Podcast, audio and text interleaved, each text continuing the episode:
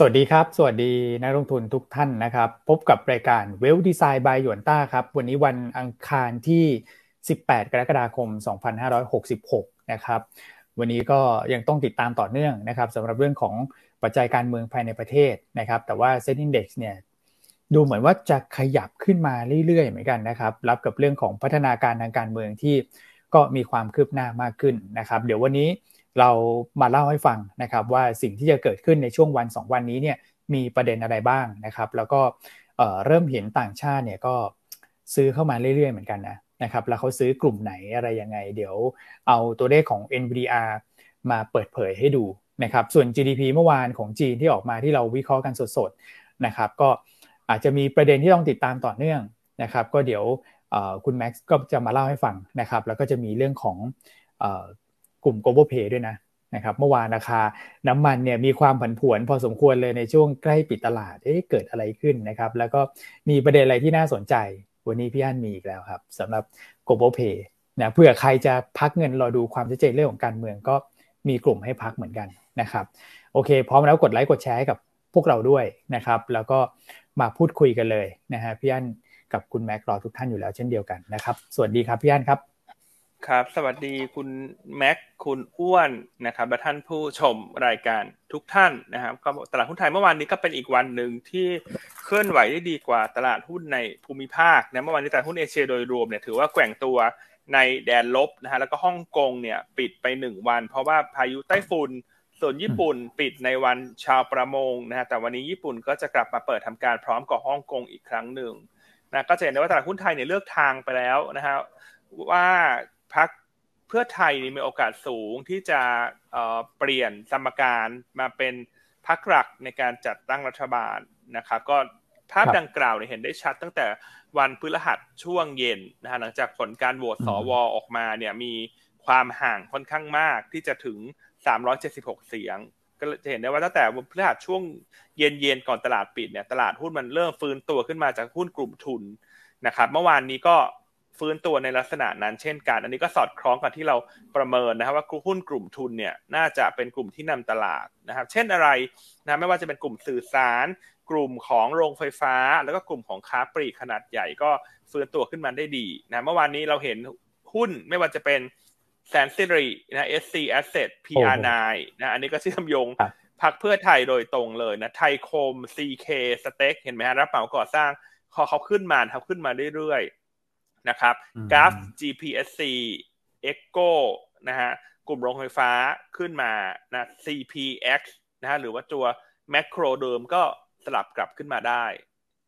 ดังนั้นเมื่อวานนี้ภาพมันชัดเจนนะว่ากลุ่มพลังงานและปิโตรเคมีอาจจะถูกเทคโปรฟิตจากน้ำมันที่อ่อนตัวลงมา และแนวโน้มผลประกอบการไตรมาสสองไม่เด่น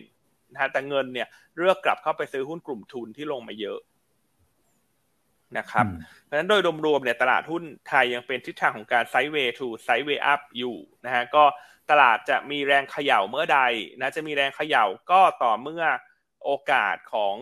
พรรคก้าวไก่มีโอกาสมากขึ้นที่จะกลับมาจัดตั้งรัฐบาล หรือว่าโอกาสที่คุณพิธาจะได้รับคะแนนเสียงโหวตผ่านมากขึ้น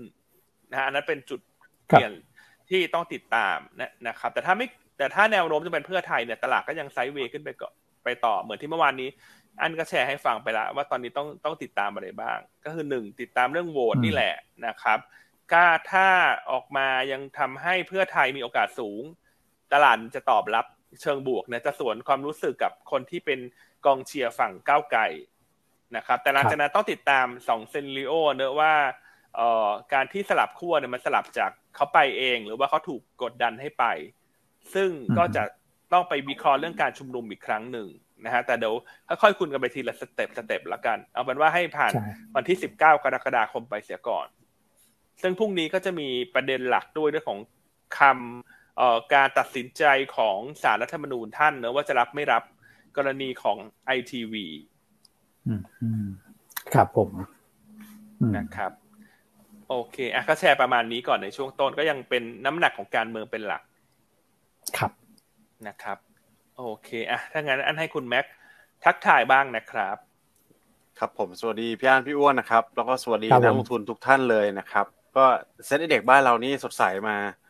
หลายวันแล้วนะครับ แล้วก็เราติดตามกันแล้วกัน คือตอนนี้ต้องเรียกว่าบ้านเราเนี่ยกลายเป็นโดดเด่นไปเลยนะครับจากปัจจัยทางด้านการเมืองที่เคยกดดันตลาดบ้านเราก่อนหน้านี้นะ นะครับพอเริ่มจะมีพัฒนาการนะครับเราก็เห็นความชัดเจนมากยิ่งขึ้นไปเรื่อยๆเนี่ยนะครับตลาดไทยคงได้ฟันฟลอในฝั่งของต่างชาติมาหนุนเรื่อยๆนะครับแล้วก็สัปดาห์นี้ต้องเรียกว่าปัจจัยต่างๆเนี่ยค่อนข้างเบาบางซะด้วยนะครับก็ขับเคลื่อนถ้าต่างประเทศนั้นก็ถูกขับเคลื่อนตัวของ e a r n i n g เป็นหลักนะครับแล้วก็มาติดตามปัจจัยในประเทศไทยเนี่ยเกาะติดนะครับ เดี๋ยวอาจารย์อ้วนนี่ต้องเรียกว่าเป็นนักวิเคราะห์การเมืองเบอร์หนึ่งของเราจะเล่าให้ฟังใช่ไหมครับยัน ใช่ครับ เดี๋ยวมีซีนารีโออะไรบ้างวันนี้ เดี๋ยวอาจารย์อ้วนจอดลึกให้ใช่ไหมครับ ใช่ เดี๋ยวคืนนี้คุณอ้วนเขาจะได้รับเชิญไปออกรายการคุณอีกด้วยนะ ถามอีกกับอีกไรนาวใช่ไหมกี่โมงนะคุณอ้วนไรนาวครับ ประมาณทุ่มครึ่งครับพี่อันครับทุ่มครึ่งพรุ่งนี้นะเอ้ยวันนี้ทุ่มครึ่งวันนี้แล้วพรุ่งนี้คุณก็มีเทรดเดอร์เคพีใช่ไหมสามทุ่มสี่สิบห้าสามทุ่มสี่สิบห้านะอ่านะฮะก็จะไปวิเคราะห์กันเรื่องของ ปัจจัยการเมืองนะนะฮะส่วนพรุ่งนี้อันจะมีไปออกเอ่อ standard well ช่วงทุ่มหนึ่งโอ้โหช่วงทุ่มหนึ่งนะ ก็น่าจะเป็นการวิเคราะห์หลังทราบผลโหวตรอบที่สองเช่นกันนะครับนะครับ ดังนั้นต้องบอกว่า Yuanta นี่จองสื่อออนไลน์เลยนะ อ่าใช่ครับเออถือว่านะฮะโอ้โห ครบหมดเลยนะพี่อั้นถามอีกกับอีก Trader KP The Standard Wealth เดี๋ยวนี้เขามีช่วงช่วงหัวค่ำด้วยแล้วทุ่มหนึ่งใช่ไหมนะแต่จริงๆเขาคงอยากจะชวนคุณอ้วนแหละเพราะคุณอ้วนเป็นผู้เชี่ยวชาญการเมืองนะแต่ว่าคุณอ้วนอาจจะติด Trader KP แล้วแต่อั้นไปช่วยออกสลับให้แทนละกันไม่ไม่ไม่เขาบอกผมว่าโอ้โหอยากให้เชิญพี่อั้นมาเนี่ยหลายรอบแล้วนะครับ แต่พี่อั้นคิวแน่นจริง ๆ เออนะอั้นก็พยายามแหละแต่ว่า เจียดเวลาเนาะแต่จริงๆต้องบอกทุกวันนี้แน่นจริงๆแล้วเอาจริง ๆ ถ้าใครใครเชิญมาแล้วอันไม่สะดวกก็ต้องขออภัยนะเพราะอันจริงๆโดยส่วนตัวกะว่าจะไม่รับเพิ่มแล้วนะจากที่เคยรับอยู่ประมาณสามรายการเนาะตอนนี้ก็จะเพิ่มไปอีกหนึ่งรายการนะครับ แต่ก็คงต้อง manage เพราะงานงานมันแน่นจริงๆเดี๋ยวยังไงเดี๋ยวรอปีหน้าคุณแม็กเขาครบห้าปีเนี่ยเขาออกสื่อได้ใช่ไหมเดี๋ยวปีหน้าเราจะมีใช่ครับ นักวิเคราะห์หล่อๆเอาไปช่วยออกสื่ออีกท่านหนึ่งนะยินดีครับท่าน ผมอยากยื่นยติให้กรตเนี่ยพิจารณาหน่อยนะครับ คนมีความรู้ความสามารถเด็กรุ่นใหม่เออบางทีแบบห้าปีเนี่ยผมว่านานไป เพราะว่าเป็นประโยชน์กับตลาดทุนโดยภาพรวมด้วยนะ มุมมองคุณแม็กหลายอย่างเนี่ยเอาสักสามปีหรืออะไรอย่างเงี้ยนะพี่อั้นนะครับเดี๋ยวใช่ อันนี้มันเกณฑ์เก่าแล้วอะเดี๋ยวนี้เด็กโตเร็วคุณสามปี ถ้าบำรวจการดีก็ถ้าถ้าโบรกพิจารณาออกสื่อได้ก็น่าจะโอเคนะอันว่า ใช่ใช่ ครับผมพี่ๆกรตครับพิจารณาด้วยเพราะไม่งั้นก็เป็นหน้าเดิมๆเนี่ยผมก็ไปเนี่ยแบบหน้าเดิมๆนะแต่คนเนี่ยชอบชื่นชอบพี่อั้นนะเพราะว่าเป็นเขาเรียกว่านางเอกจอแก้วอย่างนี้นะครับ มีนักลงทุนให้สมนามาใหม่ผมบอก เดี๋ยวพี่อั้นเขาเป็นองค์หญิงอยู่ เออแต่ว่าแบบมุมมองเด็กรุ่นใหม่เนี่ยโอ้โหนะไม่อยากให้พลาดโอกาสอะเดี๋ยวลองดูฮะเผื่อเขาจะมีการปรับเกณฑ์ในอนาคต นะครับรบแต่อีกไม่นานแล้วแหละ อืมใช่ ยังไงก็ฝากติดตามนะคืนนี้คุณอ้วนนะคุณรายการคุณอีกใช่ไหมแล้วเดี๋ยวพรุ่งนี้ก็จะเป็นอั้นกับอ้วนอีกแล้วนะ Standard Wealth กับเอ่อ Trader KP นะยังไงทุกท่านเห็นเราขยันตั้งใจทำงานขนาดนี้ก็ขอกำลังใจให้เราสามคนหน่อยนะ ด้วยการกดหัวใจเข้ามาแล้วกันเช้านี้ ครับผมนะครับ โอเคอะคุณแม็กซ์ระหว่างทางก็ ฝากคุณแม็กซ์ต่อเลยฮะ ได้ครับอะเราไปดูภาพรวมตลาดกันนิดนึง ผมว่าเมื่อวานนี้เนี่ยภาพมันเริ่มน่าสนใจแล้วครับพี่อั้นพี่อ้วนครับเราเริ่มเห็นการที่หน้าหุ้นเนี่ย เปลี่ยนการเล่นไปค่อนข้างชัดนะครับ ถ้าจำกันได้ตั้งแต่ต้นเดือนนี้เลยเนี่ย commodity เด่น global play มา ถูกไหมครับ เรื่องของ commodity เรื่องของ heat wave เรื่องของเอลนีโญพวกนี้มันทำให้เกิดการเก็งกำไรเข้าไปนะครับ ราคาน้ำมันก็มีการแรลลี่ขึ้นก๊าซธรรมชาติถ่านหินขึ้นหมด แต่ว่าใน ตั้งแต่วันศุกร์ที่ผ่านมาจนถึงเมื่อวานนี้เนี่ยนะครับตลาดหุ้นไทยเราหน้าหุ้นลองไปดูนะครับ เปลี่ยนจาก global play มาเป็น domestic play ค่อนข้างชัดเลยนะครับ global play เนี่ยโดนหลายปัจจัยกดดันเหมือนกันนะครับ แต่ว่าถ้าเรามาดูในฝั่งของ domestic play เนี่ยก็เริ่มเห็นแรงเก็งกำไรในด้านปัจจัยทางด้านการเมืองครับหลายกลุ่มเด่นเลยครับพี่วอนเมื่อวานนี้นะครับ ไม่ว่าจะเป็นในฝั่งของกลุ่มอสังหานะครับกลุ่มธนาคารกลุ่มค้าปลีก การเงินการแพทย์เนี่ยมากันหมดครบถ้วนครบทุนหน้าเลยนะครับก็ส่วนทางกับเนี่ยแค่ 2 กลุ่มเองที่แดงไปเมื่อวานนี้ก็คือกลุ่มของ Energy กับปิโตเคมีนะครับเพราะฉะนั้นเนี่ยก็อยากให้รอติดตามกันถ้ามีมันมีพัฒนาการเชิงบวกนะครับในส่วนของราคาสินค้าพลังงานเนี่ย ค่อยรอกลับเข้าไปเก็งกำไรอีกรอบหนึ่งก็ได้นะครับครับ ก็ต้องบอกว่าขึ้นมาแรงด้วยครับสองสองสินทรัพย์สามสินทรัพย์นี้นะครับ น้ำมันก๊าซธรรมชาติถ่านหิน ผมว่านักลงทุนที่เก็งเข้าเก็งกำไรไปตั้งแต่พี่อันทักตอนแรกเนี่ยในตัวของปตทสพบ้านปูเองตอนนี้ก็คงกำไรพอสมควรแล้วนะครับเมื่อวานบ้านปูเนี่ยเข้าใจว่าปิดใช้ได้เลยนะครับ 9.15 เนี่ยมาลุ้นๆอยู่เนี่ยนะครับ 9.2 ที่เคยขึ้นไปทดสอบถ้าเบรกได้เนี่ย ผมว่าสายกราฟเนี่ย ภาพนี้นี่แบบสวยเลยนะ ขึ้น 9.2 เนี่ยหลายรอบแล้ว สามสี่รอบนะครับ ถ้าเกิดผ่านได้นี่ดูน่าสนใจนะครับ แล้วเมื่อวานเห็นคุณแม็กซ์ไปออกอะไรโรมิดใช่ไหมครับ ครับ เอ๊ะซีรีฟังอยู่ ไปให้มุมมองโดดเด่นเลยนะ แต่ตอนนั้นก็แบบตุ้มๆต่อมๆเหมือนกันนะ เพราะว่าตลาดปิดครึ่งวันเนี่ยมันอยู่สักประมาณ 1.98 1.99 นะครับ แต่เราก็มุมมองของเราเนี่ย ผมก็มองมาเชิงบวกนะ เพราะว่า fundamental อันนี้ต้องเรียนก่อนว่าเรายังไม่ได้ cover นะครับ แต่ว่า fundamental อะดูจากconsensus แล้วนะครับ PE ก็ไม่แพง ผลกำไรก็ใน Q2 เนี่ยก็น่าจะโตค่อนข้างเด่นมากเลย อย่างน้อย 30% year on year เนี่ย ก็เลยดูว่า โอเค fundamental มันก็ support เหมือนกันนะฮะแล้วก็ถ้าอิงเฉลี่ยกลุ่มแล้วกัน คุณดันขึ้นไปเจ็ดเจ็ดเท่า PE เจ็ดเท่าเอา conservative นะจริงๆกลุ่ม trade ขึ้นมาเจ็ดเท่ากว่าเกือบแปดเท่าละ เอา conservative ก่อนเจ็ดเท่า ตอนนี้ trade ประมาณหกจุดสี่เท่านะครับ ก็ไปได้ประมาณสักสิบเปอร์เซ็นอันนี้คือปัจจัยทางพื้นฐานอย่างเดียวนะนะครับ ยังไม่รวมตัวของการเก็งกำไรเรื่องการเมืองอันนี้ก็แล้วแต่เขาเรียกว่าวิจารณญาณของแต่ละท่านแล้วกันว่าจะเก่งกันไปได้ไกลขนาดไหนนะพูดถึงเรื่องการเมืองนะ คุณดูนะตั้งแต่มีข่าวคุณเศรษฐาเป็นแคนดิเดตนายกนะก็ไม่เกินสองบาทนะไม่เกินสองบาทนะพี่อันแต่พอเมื่อวานเนี่ยทะลุสองบาทสี่นี่ อิมพายอะไรได้ไหมคือคุณจะบอกว่าราคาหุ้นแสนสิริอิมพายไปแล้วว่าคุณเศรษฐาเป็นนายกใช่ไหมคุณอ้วน หรือเปล่าไง เพราะว่าก่อนนั้นนั้นแค่เป็นแคนดิเดตนะแคนดิเดตแล้วก็มีลุ้นบ้าง แผ่วไปบ้างใช่ไหมอะพอเลือกตั้งมาทางพรรคเก้าไกลได้ดิคุณดูลงมาเลยเห็นไหมแล้วก็กลับมามีความหวังบ้างนะ แล้วเมื่อวานเนี่ย อะไรฮะ เล่นกันแล้ว most active นี่โอ้โห ติดท็อปทรีอะ พี่อันนะคุณอ้วนพูดอย่างนี้เดี๋ยวคุณพิธาเขาน้อยใจนะเห็นว่ามาเขาหลังประชุมพักร่วมเสร็จเขาจะไปทานจิ้มจุ่มอยู่เลยนะอ่าจิ้มจุ่มก็คือหลายๆอย่างใส่รวมกันในในในหม้อใช่ไหมนั่นแปลว่าแปดพักร่วมก็อยู่ในนี้ไหมอะไรอย่างนี้ไหมพี่อันอ่าหรอเขาสื่อความแบบนั้นเหรออันอันไม่ได้คิดเลยอันแค่เห็น เออ เห็นคุณพิธาโพสแล้วเขาทานจิ้มจุ่มเนาะก็ยังพูดกัน ในในทีมแล้วเออเห็นคุณพิธาทานแล้วอยากทานจิ้มจุ่มเดี๋ยววันไหนเราไปลองทานจิ้มจุ่มมะไม่ได้ทานนานละน่าสนใจให้คุณอ้วนเป็นเจ้ามือละกันโอ้สบายฮะพี่อันอะโอเค เอาหุ้นการเมืองมานะเมื่อวานหลายตัวเลยครับ ใช่ไหมคุณแม็กอืมใช่ครับ ก็ชัดเลยครับพี่วนว่าตลาดเล่นกันเรื่องนี้อยู่ นะครับเรื่องอื่นเนี่ยก็อาจจะซาซาลงไปคืออย่างตัวของบ้านปูอันนี้ก็อย่างที่พี่อันบอกไปนะครับ ก็ขึ้นมาตรงเนี้ยแล้วแต่ว่าท่านมองทางเฟรมในการถือแบบไหน ท่านนักลงทุนประเภทไหน ชอบถือสั้นถือกลางถือยาว จริงๆก็ถือได้หมดนะครับ ครับใช่ครับ อันไม่อยากพูดเยอะแล้วคุณแม็กบ้านปูอะเราจะเงียบๆดีกว่าเราจะเงียบๆดีกว่า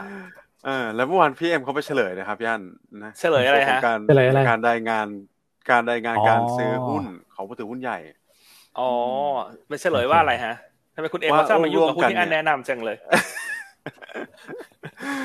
เออใช่ครับพี่เอ็มที่เขามีแซวด้วยนะ มีชื่อเล่นให้หุ้นตัวนี้ด้วยนะแต่เดี๋ยวมีมีได้ยินอยู่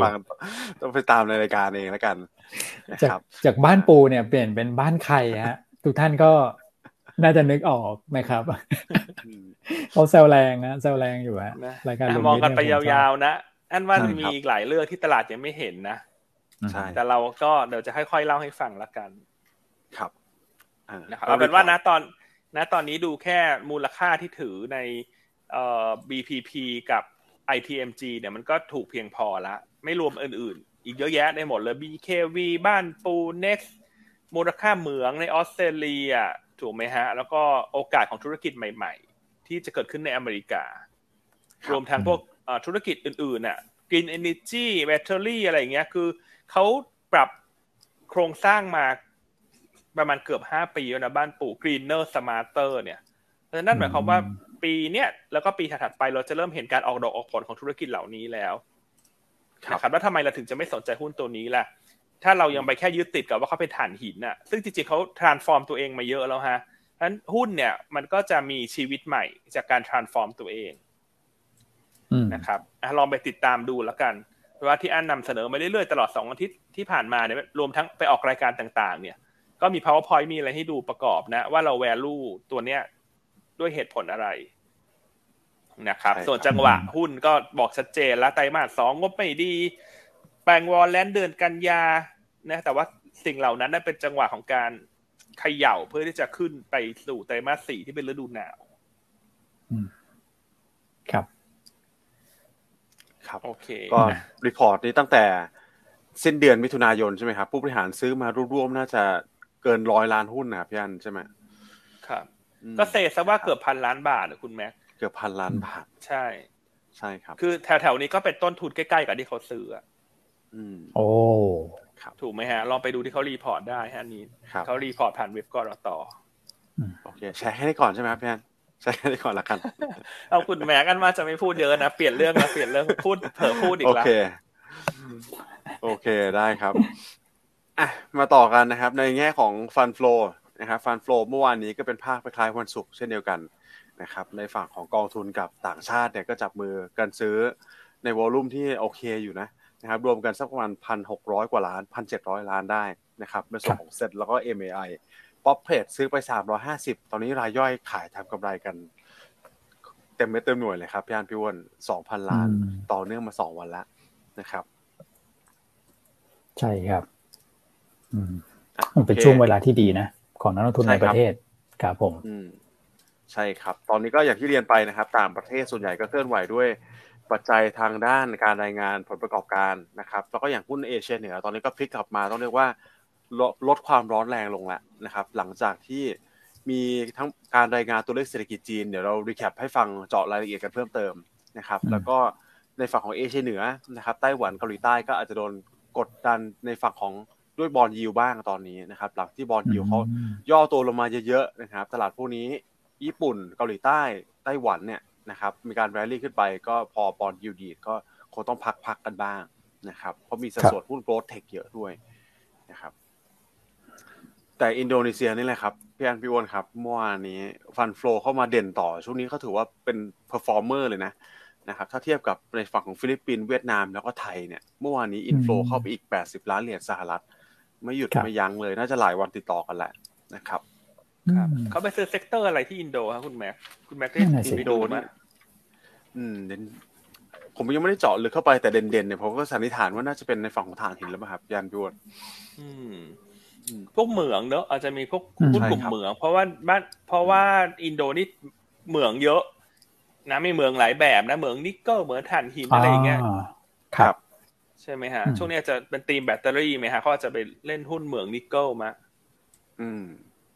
ครับ ไม่แน่ใจเดี๋ยวจะขอไปทำการบ้านเพิ่มให้แล้วกันดีไหมครับ ครับผม โอเคครับอะมาในฝั่งของฟิวเจอร์ ตลาดฟิวเจอร์กันบ้างนะครับ ตัวของเซ็ตห้าสิบ index futures ก็เป็น net long ต่อเนื่องห้าพันสี่ร้อยสัญญานะครับ แล้วก็ในฝั่งของตลาดตราสารหนี้นะครับก็เป็นอาจจะสลับกลับมาขายกันบ้าง ใช่ไหมครับพี่วันขายไปพันสองร้อยล้าน อันนี้ก็คงเป็นตาม dollar index เลยนะครับ dollar index ก็สลับกลับขึ้นมาแข็งค่านะครับ เล็กน้อยนะกันเรียกว่าอาจจะยืนได้ยืนยืนอาจจะลงมาใช่หลายวันติดกันละครับ ครับ flow นี่ทิศทางนี่ก็ดูโอเคนะก็คือออกจากตราสารหนี้ที่เคยเข้าไปก่อนหน้านั้นเยอะๆนะครับ ก็มาเข้าเริ่มเข้าในตลาดหุ้นเนี่ยสองวันติดต่อกันแล้วนะ ซึ่งภาพที่ผ่านมาเราเอาจริง ๆ ก็หาได้ยากนะ เพราะปกติจะซื้อสลับวันหนึ่งนะครับ แล้วก็กลับมาขายอีกแล้ว อันนี้คือสองวันแล้วนะวันนี้ก็มาลุ้นกันต่อเนื่องนะว่าเขาจะซื้อเพิ่มอีกเรื่อยๆ หรือเปล่านะครับ อืมอืม SBL นี่ มาเหมือนกันนะฮะปตทเนี่ยฮะใช่ครับ กลุ่มปตทขีดอาเนี่ยสิบแปดนะ ธรรมดาเนี่ยสิบนะ คุณดูรวมกันเป็นเท่าไหร่เท่าไหร่ยี่สิบแปดแล้วนะ โอ้นั่นเองพี่ยันอะวันนี้ลุ้นอาจจะมีเด้งมาหน่อยมะ กลุ่มพลังงานรีบาวแม้ว่าน้ำมันเมื่อคืนนี้จะลงนะ แต่เหมือนหุ้นเราก็ลงรับไปแล้วใช่ไหมครับคราวนี้น้ำมันเริ่มกลับมาบวกแล้วนะฮะ ครับผม อ่าส่วนฮ่องกงลบลบเยอะวันนี้ครับเมื่อวานนี้เขาจริงๆเขาควรจะต้องลบฮะ เพราะว่าเขาตัวเลข GDP จีนออกมาต่ำกว่าค่าที่พี่กาจิทำมา แต่เขาปิดไปเพราะไต้ฝุ่นนะซึ่งเป็นการปิดนอกตารางนะดังนั้นวันนี้ฮ่องกงเนี่ยเปิดมายังไงก็ต้องลงชดเชยเมื่อวานไปก่อน เพราะเมื่อวานนี้จีนก็ลงไปประมาณหนึ่งเปอร์เซ็นต์อ่าใช่ครับโอเคนะครับเดี๋ยวเราไปกันที่ตลาดหุ้นต่างประเทศเลยแล้วกันนะครับเพ ราะว่าพี่อันแตะเรื่องฮ่องกงพอดีเลยนะครับ เราก็ไปเจาะลึกตัวเลขเศรษฐกิจจีนกันนิดนึงนะครับ เมื่อวานนี้เนี่ยต้องเรียกว่า คือถ้าดูไส้ในจริงมันก็มีความน่าผิดหวังซ่อนอยู่แหละนะครับเมื่อวานเราจะดูตัวเลขเผินๆการรายงานคร่าวๆวิเคราะห์กันแบบเร็วๆนะครับ แต่ก็อย่างอะอย่างแรกก่อนเลยแล้วกันนะครับ GDP รายงานออกมาเนี่ย 6.3%สำหรับ quarter 2ตลาดคาดอยู่ที่ประมาณสัก 7.1 ถึง 7.3 แล้วแต่ซอสนะครับ ก็ต่ำกว่าสักประมาณ1%เนี่ยแหละ แต่ถ้าเราไปดูไส้ในการบริโภคเนี่ยมันชะลอตัวลงมามาเยอะพอสมควร โดยเฉพาะการบริโภคในประเทศนะครับ retail sales เนี่ยลงมาเหลือ 3.1 3.1 ถึงแม้ให้ in line เนี่ย แต่ถ้าไปดูจากเดือนก่อนหน้า เดือนก่อนหน้าโตอยู่13 12.7% year on year นะครับ เพราะฐานเนี่ยมันลงมาเร็วนะครับ การบริโภคคือต้องเรียนอย่างนี้ก่อนว่าที่ตลาดคาดหวังนะครับ พึ่งพาเศรษฐกิจจีนในในครึ่งปีหลังนี้เนี่ยมันจะสองส่วนหลักหนึ่งคือการบริโภค ถูกไหมครับ เช่นสินค้าต่างๆนานานะครับ แล้วก็ในฝั่งของภาคอสังหาเนี่ยว่ามันมีการกระเตื้องขึ้นกลับขึ้นมาได้ไหมตอนนี้อสังหาเนี่ยมันเด้งขึ้นมาแป๊บเดียวก็เริ่มลงไปอีกแล้วนะครับ แล้วข้อสองก็คือภาคการบริการการเปิดประเทศนะครับสองอันนี้มันเริ่มเห็นทรายที่มันชะลอลงอย่างมีนัยสำคัญ ก็เลยทำให้ผมคิดว่าโบรกเกอร์เฮาส์หรือว่าวาริธนกิจ IB ขนาดใหญ่ของโลกเนี่ย หลาย ๆ เจ้านะครับ เมื่อวานนี้ได้มีการดาวเกรดตัวของ forecast GDP G ลงมาเยอะเช่นอะไรบ้าง เช่น City Morgan Stanley นะครับ ในฝั่งของ Goldman Sachs JP Morgan เนี่ย คือส่วนใหญ่เนี่ย ถ้าเป็นก่อนหน้านี้เขาคาดกันอยู่สักประมาณ 5%ถึง6%เออ5.5ถึง6%ตอนนี้ขยับลงมาแล้วนะครับ หลายเจ้าคาดอยู่ที่ 5.0 แล้วนะครับ 5.0 นี่ก็คือเป็นเลเวลที่ทางรัฐบาลจีนเขาตั้งกันไว้ก่อนหน้านี้เลยนะครับ ว่า บวกแถวประมาณ5%เขาเขาไม่ได้บอกว่า exactly 5นะ บวกประมาณ5%นะครับ คือถ้ามันภาพแบบนี้ต่อแล้วมาตรการกระตุ้นเศรษฐกิจเนี่ย ซึ่งตอนนี้ก็ถูกกดดันด้วยภาระหนี้สินภาคสาธารณะที่มันสูงด้วยนะครับ ก็ต้องดูเขาจะออกมาตรการอะไรมากระตุ้นได้ไหมนะครับ ถ้าเป็นถ้าเป็นแบบนี้แล้วปล่อยไปเนี่ย ก็ผมคิดว่ามีความเสี่ยงพอสมควรนะ ถ้าเทรนมันเป็นอย่างนี้อยู่เรื่อยๆนะครับ การบริโภคต่างๆ มันชะลอลงในอัตราที่มันเป็นแบบเนี้ย อืมห้าเปอร์เซ็นต์นี่ก็มีความเสี่ยง นะครับครับ แต่ก็ต้องติดตามดู เพราะตอนนี้ทางฝั่งของข้าราชการระดับสูงหลาย ๆ ท่านเนี่ยนะครับ ก็มีการออกมาให้สัมภาษณ์ว่าจะมีการกระตุ้นเศรษฐกิจเพิ่มเติมนะครับ โดยเฉพาะการประชุม Politburo ในช่วงของอีกไม่ถึงสองสัปดาห์ที่เหลือแล้วเนี่ยนะครับ ก็จะเห็นความชัดเจนมากขึ้นว่าเขาจะเจาะมาตรการอะไรเพิ่มเติมหรือเปล่านะครับ ส่วนอีกส่วนหนึ่งก็ที่น่าเวอรี่นะครับ ที่พี่อันคงพูดถึงกันไปแล้วเมื่อวานนี้ก็อัตราการว่างงานเนี่ยแหละนะของเด็กจบใหม่ ซึ่งเด็กจบใหม่ปีนี้น่าจะค่อนข้างน่าเป็นห่วงนิดนึงครับพี่อันพี่อ้วนนะครับเพราะถ้าเราไปดูเนี่ยเขาคาดว่าจะมีเด็กจบใหม่นะครับ ในซัมเมอร์นี้เพิ่มขึ้นอีก 12 ล้านคนเลยทีเดียวนะครับเยอะมากนะครับตอนนี้เยอะดูว่าดูว่าเยอะแล้วใช่ไหมครับ 23เอ่อ21.3เปอร์เซ็นเนี่ยเป็นการเร่งตัวทำนิวไฮขึ้นมาเรื่อยๆ แล้วถ้ามีเด็กจบใหม่ เพิ่มขึ้นมากขนาดนี้อีกเนี่ยนะครับ ตัวนี้ผมว่าคงยังไม่ใช่จุดพีคเลยซะทีเดียวนะครับ อืมถ้างั้นเราต้องไปเปิดรับสมัครงานที่เมืองจีนไหมฮะคุณแม็กใช่ครับ อืมแต่ตอนนี้มันก็ดูเป็นภาพที่แบบโอเค เศรษฐกิจมันก็ดูเหมือนจะเร่งเข้าไปสุดแล้ว หรือยังถ้าไม่มีมาตรการออกมาเพิ่มเติมเนี่ย ผมคิดว่าผู้ประกอบการคงกลัวนะครับ ที่ยังไม่กล้าอัด การจ้างงานเพิ่มขึ้นแบบเต็มเต็มเม็ดเต็มหน่วยครับก็ต้องรอติดตามเลยประเด็นนี้นะครับ ต้องแก้ให้ตรงจุดแล้วล่ะตอนนี้ ครับผมอืมก็ไม่ง่ายซะแล้วนะสำหรับเศรษฐกิจจีนนะครับ เพราะว่าตัวเลขพอไปดูไส้ในแล้วมันก็ยังสะท้อนภาพถึงการบริโภคที่อ่อนแอเหมือนกันนะครับ แล้วเมื่อวานเนี่ย พอตัวเลขเศรษฐกิจจีนออกมา ตลาดหุ้นยุโรปนะฝรั่งเศสเนี่ยลงไปนะแล้วผมไปดู ไส้ในว่าเออหุ้นกลุ่มไหนที่ลง โอ้โห แบบมาเลยนะ LVMH พวกอะไรพวกนี้นะสินค้าฟุ่มเฟือยเนี่ย ก็ถอยลงไปนะครับ เพราะว่าจีนนี่ก็เป็นตลาดหลักเหมือนกันเนาะตอนที่เขาเปิดประเทศใหม่ๆนี่โอ้โหเขาบอกว่าแน่นร้านเลยอะ อืม เริ่มมีผลเหมือนกันนะนะครับครับอืมเราติดตามต่อไปว่าโปริสบูโรเนี่ย เขาจะมีการอัดฉีดเข้ามาหรือเปล่า นะแต่ว่าโอเคผ่านไปแล้วเมื่อวานสำหรับตัวเลขเศรษฐกิจจีนที่ออกมาใช่ครับนะครับอันนี้ก็เป็นปัจจัยแหละที่กระทบตัวของสภาวะการลงทุนในตลาดหุ้นเอเชียใช่ไหมครับพี่อ้วนใช่ครับ ส่วนใหญ่ก็มาจากจีนนี่แหละเป็นหลักครับ ครับผม โอเค มาในฝั่งของสหรัฐกันบ้างสหรัฐก็จริงๆไม่ค่อยมีอะไรนะครับ ก็เป็นการเคลื่อนไหวโดยการรายงานผลประกอบการนะครับ แล้วก็ตัวของอันนี้เป็นการรายงานตัวเลขเศรษฐกิจนิดนึงแล้วกันนะครับ ในฝั่งของนิวยอร์กเอ p i r e State Manufacturing Index อันนี้ก็เป็นดัชนีที่ชี้วัดแต่ละภูมิภาคการกิจกรรมทางการผลิตด้านการผลิตถูกไหมครับ ก็ถือว่าดูไม่ค่อยดีเท่าไหร่นะครับ ผมว่ากึ่งๆนะพี่วอนตอนนี้รายงานออกมาแค่หนึ่งจุดเท่านั้นเองนะครับ ก็ชะลอตัวจากเดือนก่อนที่หกจุดหกจุดด้วยภาคการผลิตเอ่อภาคการผลิตก็แน่นอนนะครับ ยังดูจะไม่ค่อยสดใสเท่าไหร่นัก อันนี้ก็เป็นทั้งประเทศแหละนะครับ ก็รอติดตามตัวของ PMI ครับ อันนี้ที่เป็นเขาเรียกว่า indicator หลักของเรานะครับ ว่าสหรัฐจะเข้าสู่ recession หรือยังเนี่ยต่ำกว่า 45 เมื่อไหร่นะครับต้องเป็น ISM นะอย่าไปดูตัวของ S&P Global นะครับ ISM ที่ตลาดจับตากันดูอยู่นะครับผมอืมก็ถือว่านิ่ง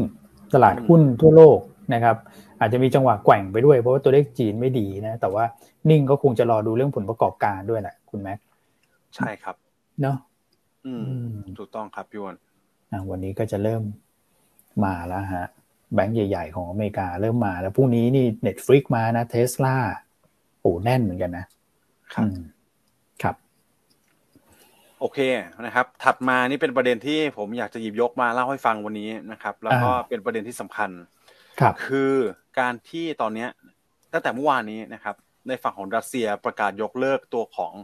trade deal กับทางยูเครนเป็นที่เรียบร้อยแล้วนะครับ ก็เป็นตัวของ grain export grain ก็คือตัวของธัญพืชใช่ไหมครับ อาหารต่างๆ นานาตรงนี้คือต้องเรียนว่ามันเป็นการเซ็น contract มาร่วมๆ สักปีหนึ่งแล้วนะครับ เริ่มขึ้นเมื่อเดือนจุลาย 2022 ก็ปีหนึ่งพอดีนะครับ ก็อันนี้มาจากโบรกเกอร์ที่แบบเขาเรียกว่า 2 ประเทศที่เป็นโบรกเกอร์หลักนะครับ คือในฝั่งของ UN ไม่ใช่ 2 ประเทศสิสองสองหน่วยงานนะ UN กับทางของตุรกี นะครับในการขนส่งสินค้า เรียกว่าพวกธัญพืชพวกนี้หรือว่าสินค้าอาหาร raw material ผ่านตัวของ Black Sea นะครับหรือที่เรียกว่า Black Sea เอ่อ Grain Initiative นะครับเป็นการเซ็นสัญญาร่วมกัน ซึ่งมีการส่งเขาเรียกว่าขนส่งพวกสินค้าพวกนี้นะครับ สูงถึงประมาณสัก 33 ล้านตันนะครับ ซึ่งเยอะมากๆนะครับพี่อันถ้าส่งมาผ่านช่องทางนี้เนี่ยแล้วรัสเซียล่าสุดก็ได้ประกาศ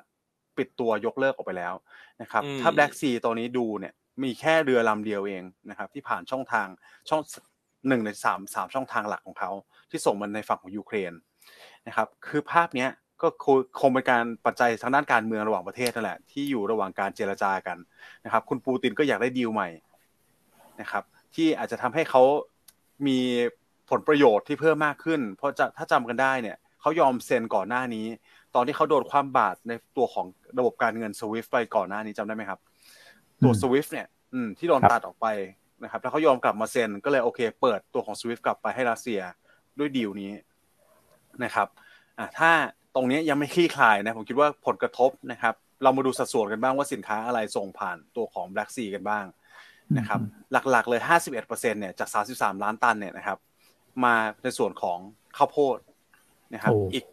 27%เป็นส่วนของข้าวสาลีหรือว่าตัวของวีทนะครับแค่ 2 อันนี้รวมกันก็สักประมาณเกือบเกือบ80%แล้วซึ่งเป็นสินค้าที่ใช้ในการทำฟาร์มถูกไหมครับเลี้ยงสัตว์สัตว์บก อันนี้ก็เป็นหลักเลยนะครับเพราะฉะนั้นผมก็ได้ปรึกษากับน้องกิจนะนักวิเคราะห์ฟู้ดของเราเนี่ยนะครับก็บอกว่าผลกระทบเนี่ยมันมีมาแน่นอน ถ้าในฝั่งของราคาตลาดโลกขึ้นนะครับทั้งข้าวโพดแล้วก็ทั้งข้าวสาเอ่อทั้งข้าวสาลีนะครับ เป็นปัจจัยที่เป็นโอเวอร์แฮงและการต่อในกลุ่มของผู้ผู้ทำฟาร์มนะครับฟาร์มสัตว์บกต่างๆนานาในประเทศไทยเราเช่นแบบตัวของ CPF GFT TFC พวกเนี้ยถ้ายังไม่คลี่คลายน่าจะเป็นการเขาเรียกว่าเป็นแรงกดดันและการให้หุ้นยังคงยัง perform ได้แบบไม่เต็มเม็ดเต็มหน่วยนะครับ ก็อยากให้ติดตามประเด็นนี้ไว้นิดนึงแล้วกันนะครับคงมีการเจรจากันต่อเนื่องตอนแรกเขามีการกำหนดไว้เนี่ยในฝั่งของรัสเซียนะครับกับในฝั่งของ UN แล้วก็ในฝั่งของยูเครนเนี่ยสักประมาณเดือนกันยายน แต่ก็พยายามจะเร่ง ให้เร็วกว่าที่ตั้งแผนไว้ที่เดิมนะครับโอ้โหมีประเด็นตรงนี้ด้วยนะครับ ใช่ ก็คือตลาดอาจจะยังไม่ได้พูดถึงเยอะเพราะมันเพิ่งเกิดขึ้นแบบรวดเร็วด้วยนะครับ แต่ถ้าเราไปดูเนี่ยราคาของวีดเมื่อวานนี้ก็รีบาวกลับขึ้นมาได้ค่อนข้างเร็วพอสมควรนะครับ อืมก็เป็นประเด็นที่ติดตามแล้วกัน ก็ส่วนของปัจจัยมหาภาคนะครับ ครับโอเคเอ๊ะคุณคุณแม็กคุณอ้วนอันเข้ามาใหม่เนอะพอดีพอดีเหมือนไฟเหมือนไฟจะมีปัญหา อันเข้ามาใหม่แป๊บนึงโอเคได้ครับ ได้ครับ โอเคอ่าดีดกลับขึ้นมาแล้วตรงนี้ถ้าใครถือหุ้นเนี่ยก็ต้องติดตามข่าวกันนิดนึงแล้วกันนะครับ ในฝั่งของหุ้นฟาร์มสัตว์บกนะครับ โอเคอ๋อโอเคอันนี้เป็นภาพรายสัปดาห์ก็จะชัดเจนนะนะครับ ว่าก่อนหน้านี้ก็ไต่ระดับขึ้นมานะครับครับ มีประเด็นตรงนี้อยู่ แล้วก็ใน Trading Economics นิดเดียวคุณคุณแม่ขออนุญาตขั้นขั้นนิดเดียว ก็คือเอ่อลองไปดูเนี่ยหุ้นนะครับไปดูแบบคร่าวๆนะ อย่างเมื่อกี้เราคุยกันเรื่องของตลาดหุ้นอินโดใช่ไหมครับ พอเลื่อนมาเนี่ย JCI เนี่ยตลาดหุ้นอินโดเนี่ยเขาก็มีเหมือนกันนะ เห็นไหมว่าตัวไหนที่แบบ outperform เนี่ย เออนะครับ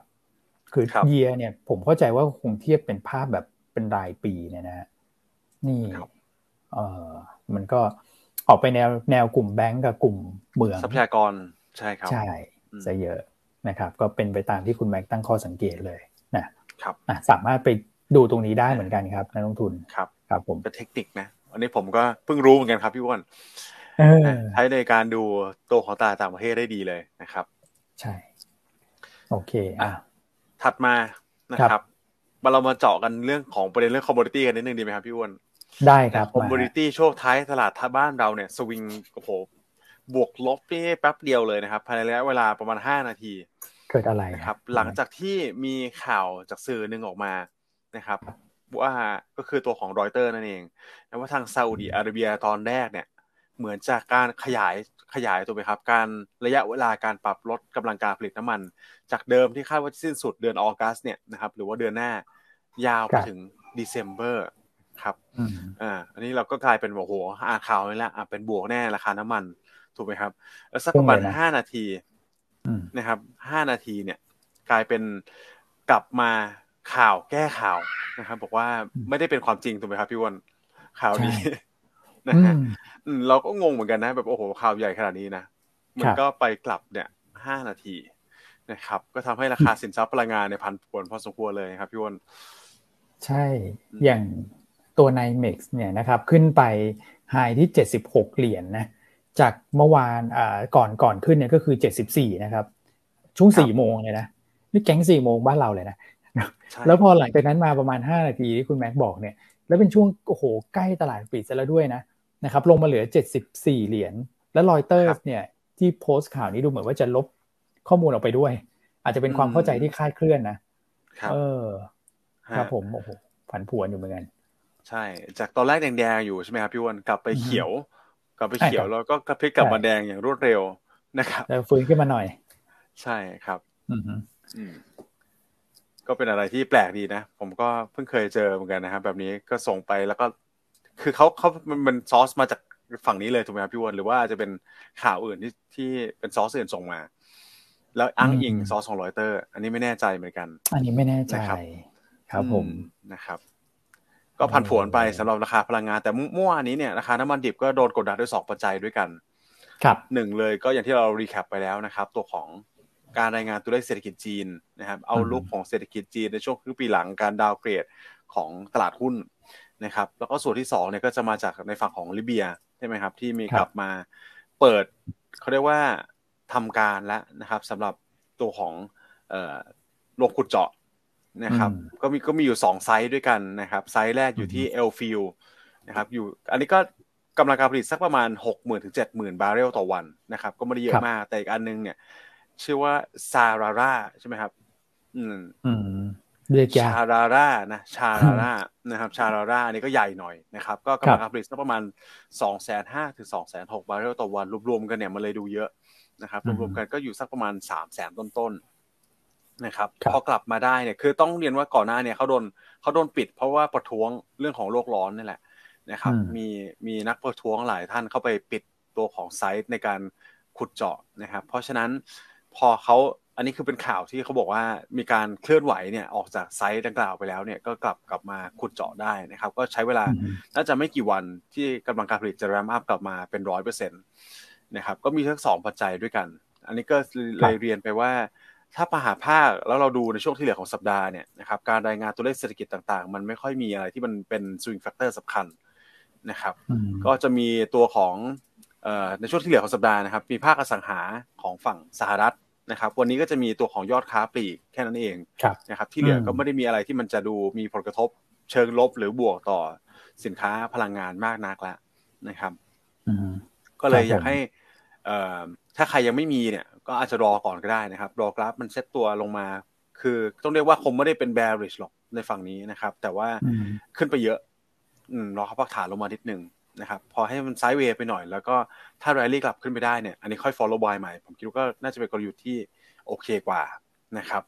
ส่วนถ้าเอาลุกในช่วงที่เหลือของสัปดาห์เลยเนี่ยเดี๋ยวจะเชื่อมโยงมาให้พี่อ้นพูดเรื่องการเมืองต่อเลยแล้วกันนะครับ ผมคิดว่าคงโฟกัสคงมาอยู่เรื่องการเมืองแล้วล่ะนะครับ อย่างหน้าหุ้นที่มันเปลี่ยนไปชัดเจนแล้ว ภาพการลงทุนที่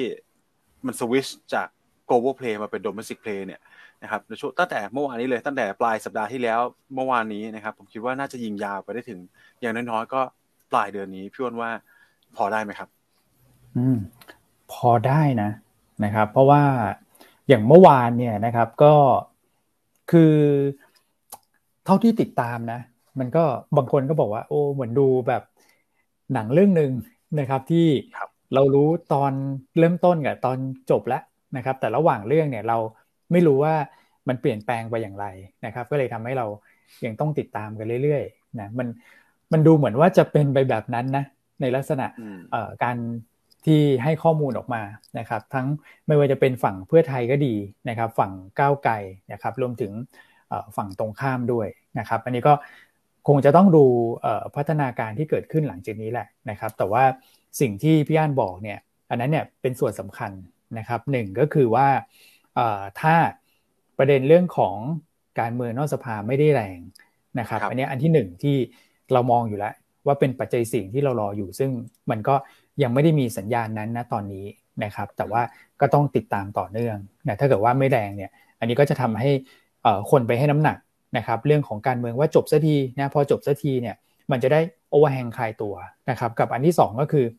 น้ำหนักของนโยบายทางด้านเศรษฐกิจของพรรคก้าวไกลเนี่ย นะครับที่ก่อนหน้านั้นเนี่ยดูเหมือนว่าจะไม่ค่อยเป็นมิตรกับตลาดทุนสักเท่าไหร่นะจริงๆ ไม่ใช่ยังไม่ใช่นโยบายหลักนะผมว่าก็เป็นความเห็นแล้วกันนะความเห็นของอต้องบอกว่าเป็น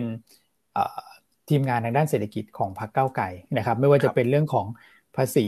เกี่ยวกับหุ้น capital gain tax หรือว่าภาษีนิติบุคคลอย่างเงี้ยอันนี้มันกระทบโดยภาพกว้างน้ำหนักก็จะลดลงนะครับ คราวนี้ วันนี้ต้องติดตามนิดนึงนะครับ ถ้าเกิดประเด็นการเมืองเนี่ยมีหลายเรื่องเลยนะครับ แต่ผมคิดว่าวันนี้เนี่ยคงจะไม่ร้อนแรงเท่าวันพรุ่งนี้นะครับ เห็นด้วยกับคุณแม็กที่บอกว่าเออภาพมันน่าจะมีพัฒนาการเชิงบวกต่อเนื่องไปจนถึงสิ้นเดือนเนี่ยเราก็มองว่าเป็นไปได้นะ domestic pay น่าจะเด่นกว่า global pay นะครับแต่ว่าระยะสั้นเนี่ยวันนี้ถ้าเกิดว่าขึ้นต่อผมว่าโอเคเห็นด้วยยังมีโอกาสที่จะไหลขึ้นต่อได้นะเพราะว่าโมเมนตัมยังมาทางเพื่อไทย แต่ว่าวันพรุ่งนี้ สิ่งที่จะเกิดขึ้นในสภาเนี่ยมันไม่รู้แล้วว่ามีประเด็นอะไรบ้างนะครับ ก็อาจจะนิ่ง ๆ ก่อนนะครับ แล้วถ้าเกิดว่าสถานการณ์มันละมุนละม่อมไม่ได้มีความเสี่ยงที่จะไปกระทบการเมืองนอกสภาเนี่ยก็คงจะคล้ายๆ กับสัปดาห์ที่แล้วนะครับก็คือผ่านการโหวตรอบที่ 2 ไปได้หรือไม่ได้ไม่รู้นะครับ ตลาดก็อาจจะเป็นลักษณะเด้งขึ้นมา หลังจากที่วันพรุ่งนี้นิ่ง ๆ ไปนะครับ ก็คงมีความคืบหน้าเรื่องของระยะเวลาที่มันไม่นานเกินไปนั่นแหละ นะครับประเด็นที่ต้องติดตามวันนี้นะฮะก็คือเดี๋ยวจะมีการประชุมสามวิปนะครับก็คือแปดพักร่วมสิบพักครับผมที่เอ่อไม่ได้ร่วมจัดตั้งรัฐบาล แล้วก็ทางสวนะครับเพื่อพิจารณาการโหวตของคุณพิธารอบที่สองคุณแม็กมันครับมีประเด็นข้อบังคับสภานี่ผมก็ไม่ทราบเหมือนกัน ข้อที่อืมสี่สิบเอ็ดนะครับ เป็นยังไงครับพี่อ้วน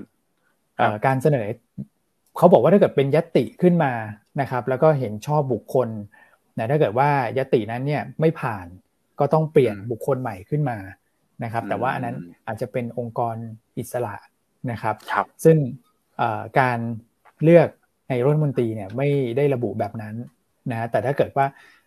ผ่านสภาเขาบอกว่าผ่านสภาแล้วมันเป็นข้อบังคับสภาเนี่ยไอ้ตรงนี้ครับมันอาจจะใหญ่กว่าหรือเปล่านะก็อยู่ที่การพูดคุยกันในวันนี้แหละนะครับอืมสมมุติถ้านะ สมมุติถ้าเกิดเอ่อ สามวิปบอกว่าเฮ้ยตรงนี้มีน้ำหนักเยอะไม่ให้ผ่านนะครับ ก็อาจจะเห็นการเปลี่ยนแคนดิเดตขึ้นไปเลยนะครับครับแต่ถ้าเกิดว่าเขาบอกว่า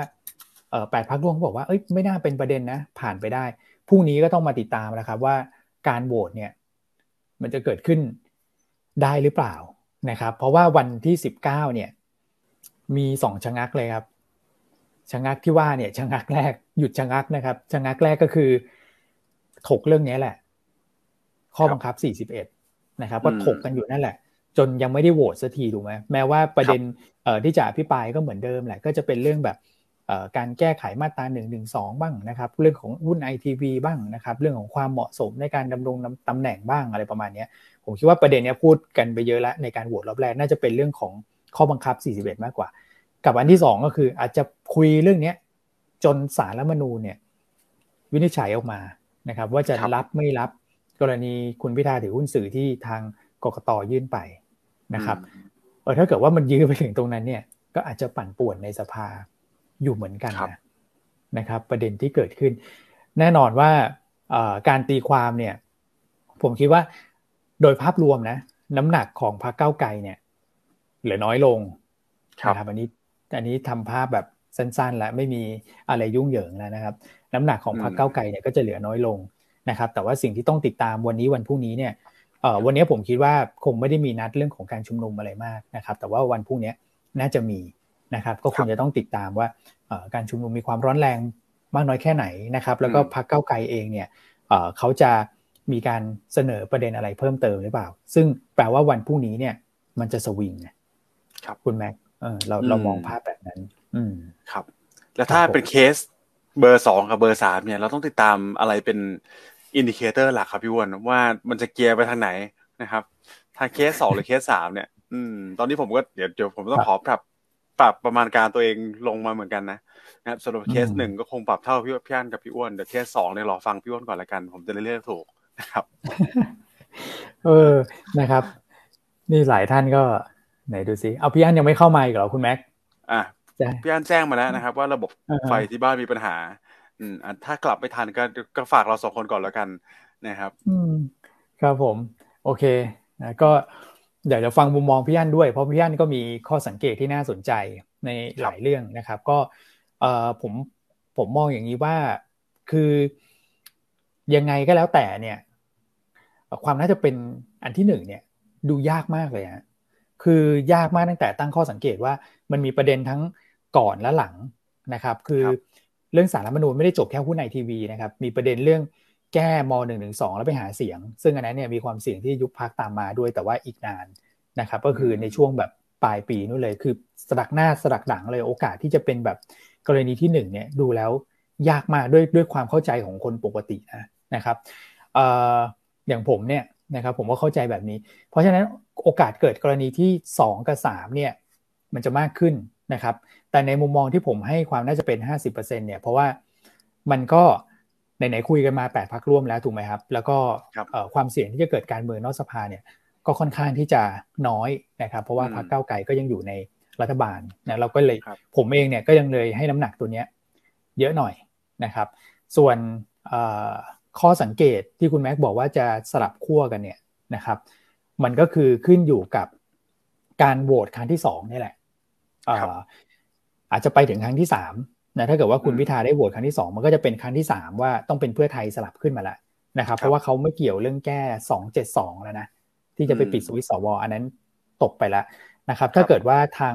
ก้าวไกลได้เสียงขึ้นมาในครั้งที่สองสมมติว่าพรุ่งนี้คุณพิธาโหวตอีกทีนะขึ้นมาอย่างไม่มีนัยสำคัญก็คือไม่เกิน 10% 10%ตัวเลขจริง ๆ มันก็จาก 3 2 4นะครับก็จะเป็นแบบประมาณสัก3 4 0 3 5 0 ที่คุณพิธาพูดเมื่อวานนะนะครับเร็วๆอะก็ถ้าเกิดว่ามันไม่เกินตรงนั้นเนี่ยก็จะสลับขึ้นมาเป็นคุณเศรษฐาสมมุติว่าวันพรุ่งนี้โหวตกันได้เลย แล้วถ้าไม่ผ่านอะก็ต้องสลับขั้วครับอะมันมีมันก็มีโอกาสนะครับ ที่ทางสวหรือว่าอีกสิบพักเขาจะบอกว่า อืม ก็ยังมีก้าวไกลอยู่ในรัฐบาลหรือเปล่า อันเนี้ยก็ต้องติดตามครั้งที่สามแต่ว่าสุดท้ายแล้วยังไงก็แล้วแต่เนี่ย ผมเชื่อว่าถ้าเกิดครั้งที่สามปุ๊บ มันก็คือการสลับขั้วแล้วไง พอสลับขั้วก็จบแล้ว คราวนี้ก็เสียงสวก็น่าจะสนับสนุน เพราะฉะนั้นมันก็จะแค่สัปดาห์นี้สัปดาห์หน้าอย่างช้าคือสัปดาห์หน้าอย่างเร็วคือสัปดาห์นี้นะครับ แล้วก็ระหว่างนั้นเนี่ยรอจัดตั้งรัฐบาลเนี่ยด้วยความที่หุ้นขึ้นมารอแล้วเชื่อไหมคุณแม็กว่าเซ็นดิ้งเด็กเราเนี่ยก็ขึ้นมาเนี่ยนับจากวันโหวตครั้งที่หนึ่งเนี่ยก็ขึ้นมาประมาณสักสองเปอร์เซ็นกว่าแล้วนะนะครับรบแล้วก็ใกล้เคียงกับก่อนโหวตนะ ก่อนโหวตเนี่ยเราก็อยู่ประมาณสักหนึ่งพันห้าร้อยห้าสิบบวกลบแถวๆนั้นนะครับ เพราะฉะนั้นพอขึ้นมาเนี่ยรับข่าวไปเรียบร้อยแถวหนึ่งพันห้าร้อยห้าสิบเนี่ยแล้วดูการโหวตครั้งถัดไปที่จะสลับขั้วสลับด้านกันเนี่ยนะครับ ก็อาจจะนิ่ง ๆ ก่อน เพื่อรอดูการเมืองนอกสภาแล้วถ้าเกิดว่าไม่มีประเด็นก็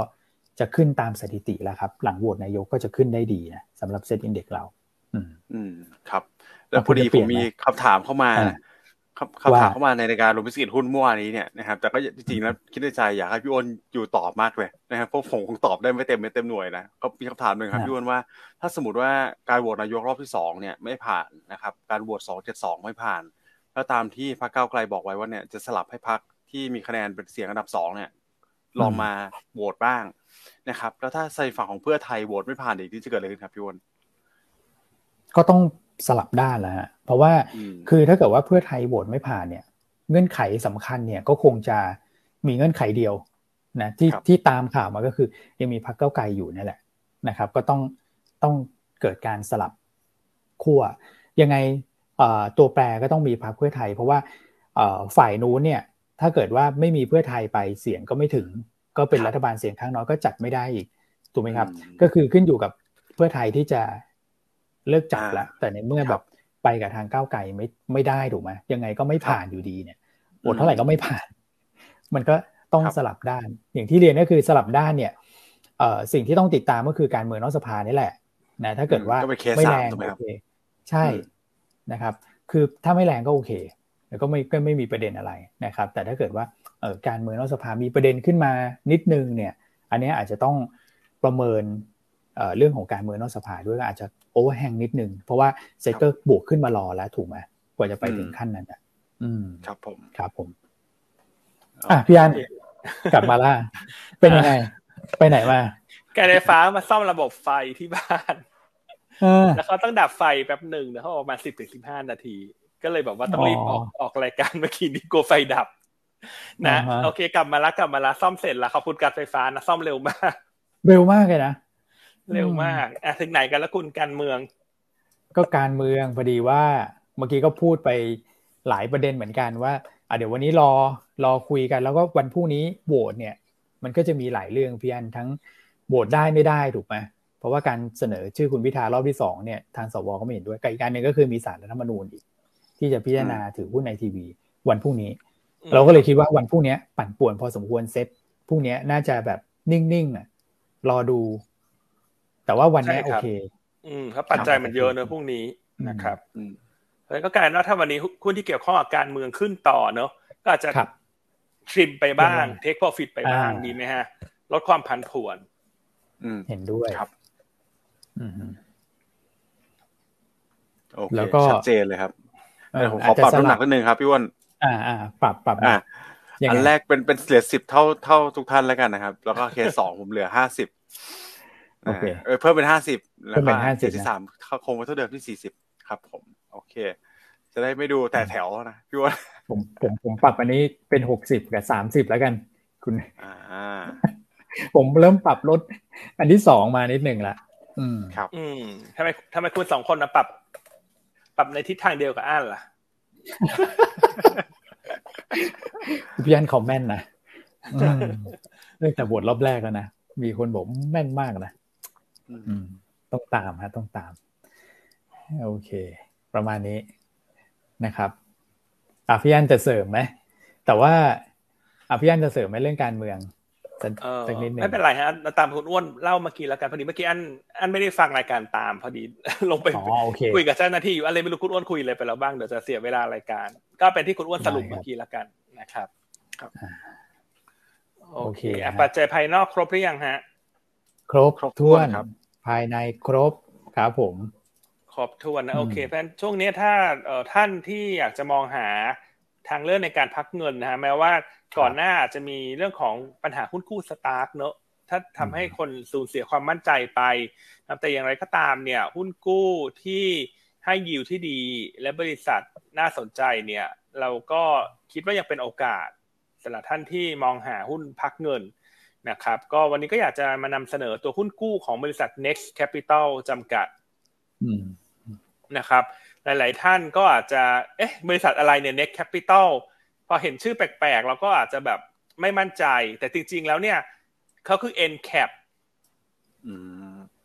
นะบริษัท NCAP นี่แหละที่อยู่ในกระดานนี่แหละ แต่คนอาจจะไม่คุ้นคุ้นชินไงเพราะเขาชื่อ Next Capital นะครับเพราะฉะนั้นปีนี้ผลประกอบการจะเติบโตโดดเด่นนะฮะจากเรื่องของ การตั้งสำรองที่ลดลงนะครับ ก็ NCAP เนี่ยอยู่ระหว่าง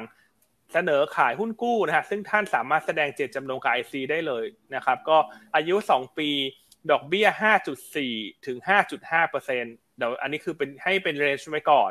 นะส่วนอายุ 2 ปี 6 เดือนนะให้เรนจ์ไว้ 5.75 ถึง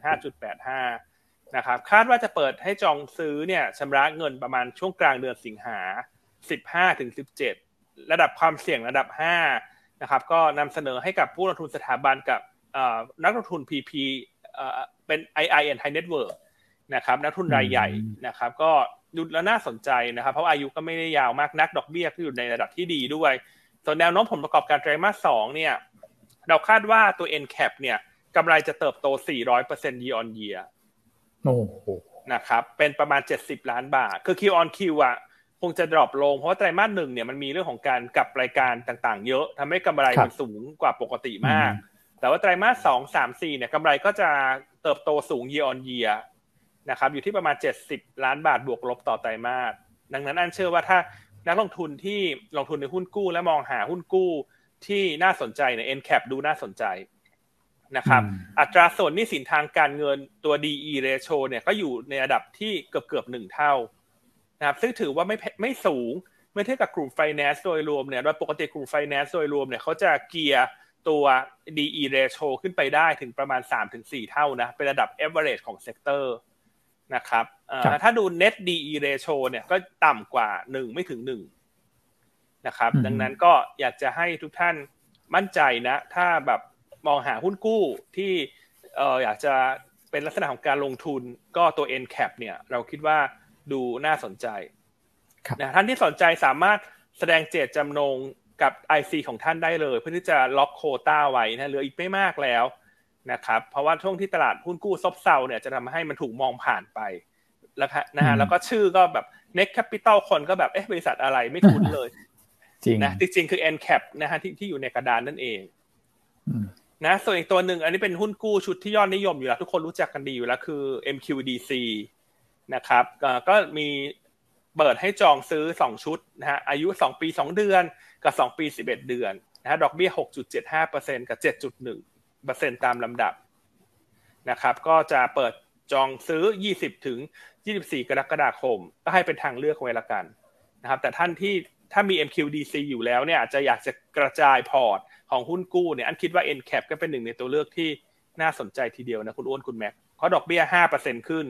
บริษัทเพิ่งจะเเริ่มออกหุ้นกู้เป็นครั้งแรกด้วย ก็แน่นอนว่า DE ก็ยังต่ำอยู่ แล้วก็อายุก็ไม่ได้ยาวมากนะสองปีกับสองปีหกเดือน ถ้าให้อันแนะนำอันก็แนะนำไปสองปีนะอืม อืม แต่ถ้าจะสองปีหกเดือนก็ได้ มันก็ไม่ค่อยต่างกันหรอกดอกเบี้ยได้มากกว่า ได้มากกว่าด้วยนะครับ โอเคนะอะใครสนใจก็แจ้งไอซีท่านได้เลยนะ อืมอืมครับผม ดูน่าสนใจนะครับ คือชอบมุมมองที่พี่อันบอกว่าก็เพิ่งออกตัวของคุณคู่เป็นครั้งแรกด้วยนะครับ เพราะฉะนั้น DE ก็จะไม่ได้สูงนะฮะแล้วก็ตัวธุรกิจของเขาเนี่ยพอร์ตสินเชื่อก็ยังอยู่ในช่วงของการขยายตัวนะในช่วงนี้นะครับอืมโอเค สนใจติดต่อได้เลยครับ ครับโอเคนะอะครับ กลับไปที่ภาพตลาดไหมครับคุณแม็กซ์ ได้ครับพี่อันก็ภาพตลาด วันนี้เราดูเพื่อนบ้านเราเนี่ยนะครับเป็นยังไงเห็นเขาเรียกว่า divergent ใช่ไหมครับ ที่ชัดเจนเหมือนกันนะครับ ก็คือตัวของตลาดหุ้นเอเชียเหนือส่วนใหญ่ก็ยังปรับตัวลดลงอยู่นะครับ แต่ว่าเอเชียในฝั่งของตะวันออกเฉียงใต้ เช่นฟิลิปปินส์อินโดเนี่ย ถือว่าเขียวได้บางๆนะครับเราคิดผมคิดว่าบ้านเราก็คงเป็นภาพคล้ายๆกับบ้านเขานะครับ ก็คือเคลื่อนไหวในกรอบที่แคบหน่อยแหละวันนี้นะครับ รอติดตามปัจจัยทางด้านการเมืองอย่างที่ พี่อ้วนรีแคปให้ฟังไปนะครับผู้นี้สำคัญเอ้ยวันนี้สำคัญผู้นี้สำคัญกว่าถูกไหมครับก็รอติดตามกันนะครับ แต่บวกลบไม่น่าเกินอยู่ในกรอบสักประมาณห้าถึงเจ็ดจุดตรงนี้นะครับ แต่ก็เหมือนเดิมครับยังมองเป็นในฝั่งไบแอสในฝั่งบวกอยู่นะครับอืมโอเคครับผมมา มาหุ้นแนะนำครับพี่อั้นวันนี้เลือกอะไรมาครับ ครับหุ้นแนะนำวันนี้นะฮะก็ ถ้ามองในหุ้นที่เชื่อมโยงกับปัจจัยการเมืองยังชอบโรงไฟฟ้าอยู่นะสาเหตุว่าทำไมชอบโรงไฟฟ้าอยู่แม้ว่าจะขึ้นมาแล้วสักสองถึงสามวัน แต่ถ้าไปดูระดับราคาของ GPSC เนี่ย ในวันที่สิบสองพฤษภาคมนะซึ่งเป็นวันที่ก่อนจะทราบผลการเลือกตั้งเนี่ยเห็นได้ว่าระดับระดับราคาปัจจุบันยังต่ำกว่าช่วงนั้นอยู่นะครับช่วงนั้นก็อยู่ที่หกสิบสองเจ็ดสิบห้าเห็นไหมเพราะถ้าเรามองว่าหลังจากทราบผลการเลือกตั้งวันที่สิบสี่เนี่ย เราหุ้นเขาลงมาเพราะกังวลเรื่องความเสี่ยงของนโยบายจากพรรคเก้าไกล ตรงนี้มันก็จะมีอัพไซด์ส่วนต่างอยู่อีกพอสมควรนะครับ ก็ตรงนี้ราคา GPSC ยังต่ำกว่าระดับราคาก่อนวันเลือกตั้งอยู่ประมาณสิบสองเปอร์เซ็นต์นะครับ เพราะฉะนั้นก็ยังมองแล้วมีรูมที่จะแคชอัพกลับขึ้นไปได้ งบไตรมาสสองค่าเติบโต year on year นะครับ ตอนนี้เราก็ยังคิดว่าโรงไฟฟ้ายังมีลู่ให้วิ่งขึ้นไปได้ต่อ ถ้าจะเก่งว่าเพื่อไทยมีโอกาสที่จะเป็นผู้จัดตั้งรัฐบาลนะครับ ดังนั้นตัวแรกแนะนำสะสม GPSC แนวต้าน 57ถึง58 บาท ครับ ตัวที่สองนะครับ ยังแนะนำตัวของ SJ มันอยู่ดีต่อจากเมื่อวานละกันนะครับเพราะคิดว่าเดี๋ยววันพรุ่งนี้ถ้าหุ้นใหญ่เริ่มพัก หุ้นไซกลางน่าจะเริ่มกลับมา ซึ่งหุ้นไซกลางที่งบดีเนี่ย เราจะชอบ SJWD KJL LHFG นะครับก็ยังแนะนำสะสมต่อจากเมื่อวานแนวต้าน16 บาท 50 สตางค์นะหรือถ้าจะไปมองไซส์กลางอื่นๆที่ปันผลดีก็ได้ เพราะว่าช่วงนี้งบไตรมาสสองออกแล้วจะมีการประกาศเงินปันผล หุ้นในกลุ่ม property เห็นไหมครับว่ามันเริ่มฟื้นตัวขึ้นมาละตัวที่เงินปันผลดีแล้วเราคิดว่าน่าสะสมรับเงินปันผลก็จะมีตัวของเช่นศุภาลัยออริจินใช่ไหมฮะบริทเนียแลนด์แอนด์เฮาส์อ่านะฮะก็ให้ไว้เป็นอีกทางเลือกแล้วกันสำหรับคนที่ชอบเงินปันผลเห็นไหมครับว่าหุ้นค่อยๆฟื้นตัวขึ้นมาละ เพราะนักลงทุนก็มาซื้อรับรอรับเงินปันผลที่จะประกาศพร้อมงบใช่นะครับอะตัวสุดท้ายแนะนำโอสถสภานะครับ ก็เชื่อว่าถ้าได้รัฐบาลชุดใหม่ความชัดเจนทางการเมืองเกิดขึ้น นโยบายแรกที่จะกระตุ้นเศรษฐกิจคือน่าจะพุ่งเป้าไปที่อุปโภคบริโภค ซึ่งธุรกิจเครื่องดื่มเนี่ยน่าจะได้ประโยชน์โดยตรงนะครับราคาหุ้นก็ยังฟื้นตัวไม่มากนะครับ เมื่อเทียบกับ ภาพรวมของหุ้นกลุ่มทุนที่ขึ้นมาค่อนข้างเยอะละเพราะว่าตลาดไปได้ให้เล่นหุ้นกลุ่มทุนก่อน ส่วนหุ้นที่เป็น sector อื่นๆเนี่ยอาจจะเป็นลำดับถัดไป ซึ่งเราคิดว่าโอสถสภาน่าจะเป็นเป้าหมายของนักลงทุนสถาบันเช่นกันนะครับ เพราะว่างบไตรมาสสองเนี่ยน่าจะเติบโต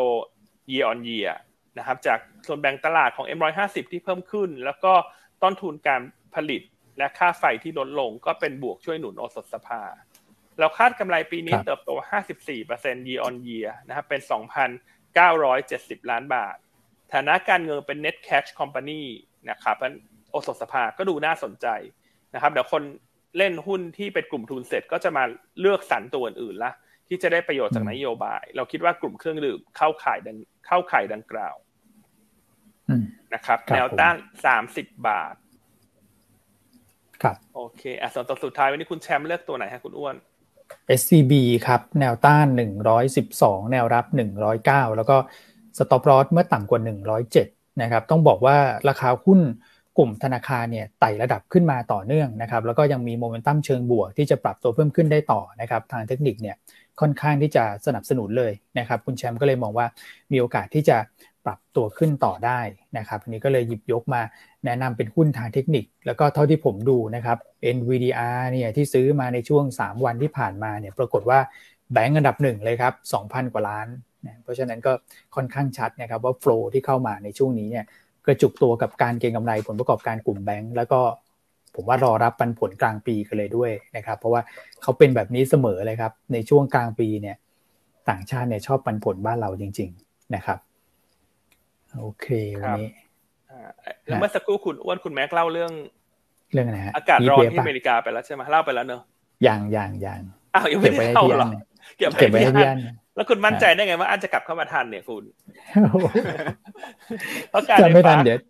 ตอนท้ายเดี๋ยวเราเขาแจ้งว่าสิบถึงสิบห้านาทีก็อาจจะอาจจะอาจจะเลยหรือเปล่านะคราวนี้ก็ยังมีอีกเรื่องหนึ่งจะมาแชร์ ก็เมื่อวานนั้นเห็นรายงาน การใช้ไฟฟ้าที่เท็กซัสนะคุณแม่คุณอ้วน คือจากภาวะจากการเกิด heat wave เนี่ยทำให้เมื่อวานนี้การใช้ไฟฟ้าที่เท็กซัสทำ new high เลยนะครับ ซึ่งอันนี้เป็นบวกโดยตรงกับคนที่มีโรงไฟฟ้าในสหรัฐ ซึ่งบริษัทในเมืองไทยเนี่ยมันก็มีอยู่สักสี่ห้าบริษัท แต่คนที่มีโรงไฟฟ้าในเท็กซัสตรงๆเลยเนี่ย มีแค่กลุ่มบ้านปูนะครับเพราะฉะนั้นข่าวดังกล่าวเนี่ยเป็นบวกกับบ้านปูพาวเวอร์ BKV นะแล้วก็ตัวบ้านปูตัวแม่ที่ถือผ่านด้วย เพราะว่า โรงไฟฟ้า Temple 1กับ Temple 2เนี่ยจะถือโดยบ้านปูพาวเวอร์แล้วก็ BKV คนละครึ่ง แล้วบ้านปูจะถือข้างบนอีกอีกครั้งหนึ่งนะครับอ่าแล้วนอกจากภาวะอากาศที่ร้อนในอเมริกาเนี่ยเอ่อก็มีรายงานเช้านี้นะว่าอุณหภูมิที่โตเกียวเนี่ย ตอนนี้ถูก heat wave เข้ามาเล่นงานเช่นกันนะเขาบอกอุณหภูมิที่กรุงโตเกียวเนี่ยกำลังจะขึ้นไปทดสอบระดับสูงสุดในรอบร้อยห้าสิบปีนะคุณแม็โอ้โห อันนี้ไม่น่าไปเลยไหมครับพี่ฮันช่วงนี้ ไม่น่าไปแล้วญี่ปุ่นเวลาหน้าร้อนนี่ร้อนแบบแสบทรมานมากอันเคยไปเที่ยวญี่ปุ่นเนี่ยเดินเจ็ดเนี่ยอาจจะไม่อาจำแม่นเลย ร้อนมากร้อนแบบทรมานอะ บอกไม่ถูกอะไม่เหมือนเมืองไทยอะอ่าครับนะ เพราะฉะนั้นถ้าใครใครอยากจะได้ประสบการณ์ขึ้นความร้อนก็ลองไปเที่ยวญี่ปุ่นดูนะไม่ไหวไม่ไหวฮะ นะครับ แล้วก็เมื่อวานนี้มีรายงานอุณหภูมิในเมืองจีนด้วยนะเห็นข่าวเขาบอกว่าอุณหภูมิในเมืองจีนเนี่ยจุดที่ร้อนที่สุดเมื่อวานนี้ขึ้นไปถึงห้าสิบเอ็ดองศานะคุณโอ้โหหุยห้าสิบเอ็ดเลยเหรอห้าสิบเอ็ดนะโหไม่ไหวพี่อันใช่คือเห็นข่าวแล้วก็ตกใจเลยอะแต่อันจำไม่ได้แล้วว่าเมืองไหนมณฑลไหนอะครับห้าสิบเอ็ดนี่ต้องอยู่ทะเลทรายเลยนะครับพี่อันใช่ไม่ไหวฮะต้องจิบน้ำตลอดเลยฮะห้าสิบเอ็ดพวกเราต้องช่วยกันนะ มนุษย์โลกเนี่ยเขาไม่งั้นฉันว่าไม่ไหวแล้วอะมันมันเห็นชัดจริง ๆ เนอะว่าอุณหภูมิมันขึ้นมาอย่างต่อเนื่องจริง ๆ อืม แต่ว่าถ้าเกิดใครรู้สึกร้อนนะครับ แล้วอยากดับร้อนเนี่ยมาฟังสัมมนาห้องแอร์เย็นๆเนี่ยเราก็มีนะมีบริการนะพี่อันคุณแม็กใช่ไหมมานั่งตักฟังเมื่อกี้แล้วร้อนตากแอร์เอ้ยได้ความรู้ด้วย อย่าลืมนะเรามีนัดกันนะ ทุกท่านลงทะเบียนกันไปแล้วเนี่ยนะฮะวันอาทิตย์นี้ 23 กรกฎาคม 9 โมงนะครับ ก็ไปก่อนเวลาหน่อยก็ได้นะเผื่อได้จับจองพื้นที่กันก่อนแถวหน้านะครับ แล้วก็ได้ถ่ายรูปกับพี่ย่านกันก่อนด้วยนะนะครับ ใครไปเช้าเนี่ยจะได้ไปทักทายพูดคุยกันนะครับ เริ่ม9โมงจบเที่ยงนะครับ จบแล้วตรงนั้นเนี่ยผมว่าโอ้โหมีที่ช้อปปิ้งมีที่ ทานอาหารกันต่อได้เลย ก็ไปแบบฟังสัมมนากันสนุกสนุกอะครับ แล้วก็ได้ผ่อนคลายได้เที่ยวกันต่อแถวๆนั้นด้วยนะฮะใช่ครับใครยังไม่ลงรีบลงครับพี่อันใช่ เริ่มเก้าโมงก็แต่ว่าเปิดลงทะเบียนให้เข้างานได้สักแปดโมงครึ่งนะคือเก้าโมงนี่คือเริ่มพูดเริ่มพูดแปดโมงห้าสิบเปิดงานโดยพี่นิดก่อนเนอะยังไงก็อยากจะให้มาสักประมาณก่อนแปดโมงครึ่งนะฮะทุกท่าน แล้วเดี๋ยวพบกันวันอาทิตย์นี้ ครับครับนะครับ โอเคอะท่านอย่างนั้นวันนี้ก็น่าจะครบถ้วนแล้วนะครับระดับพรุ่งนี้เรามาลุ้นกันเรื่องการโหวตคุณพิธารอบที่สองนะครับ แล้วคืนนี้ฝากติดตามรายการไรนาวของคุณอีกด้วยนะครับเวลาทุ่มหนึ่งทุ่มครึ่งนะเบนอะทุ่มครึ่งนะฮะเดี๋ยวเย็นนี้คุณอ้วนจะไปวิเคราะห์เรื่องการเมืองให้ทุกท่านฟังผ่านรายการไรนาวนะครับแฟนคลับหยวนต้าก็ฝากไปยกธงให้หัวใจคุณอ้วนด้วยนะครับแล้วเดี๋ยวพบกันใหม่พรุ่งนี้นะครับ สวัสดีครับ สวัสดีครับ สวัสดีครับ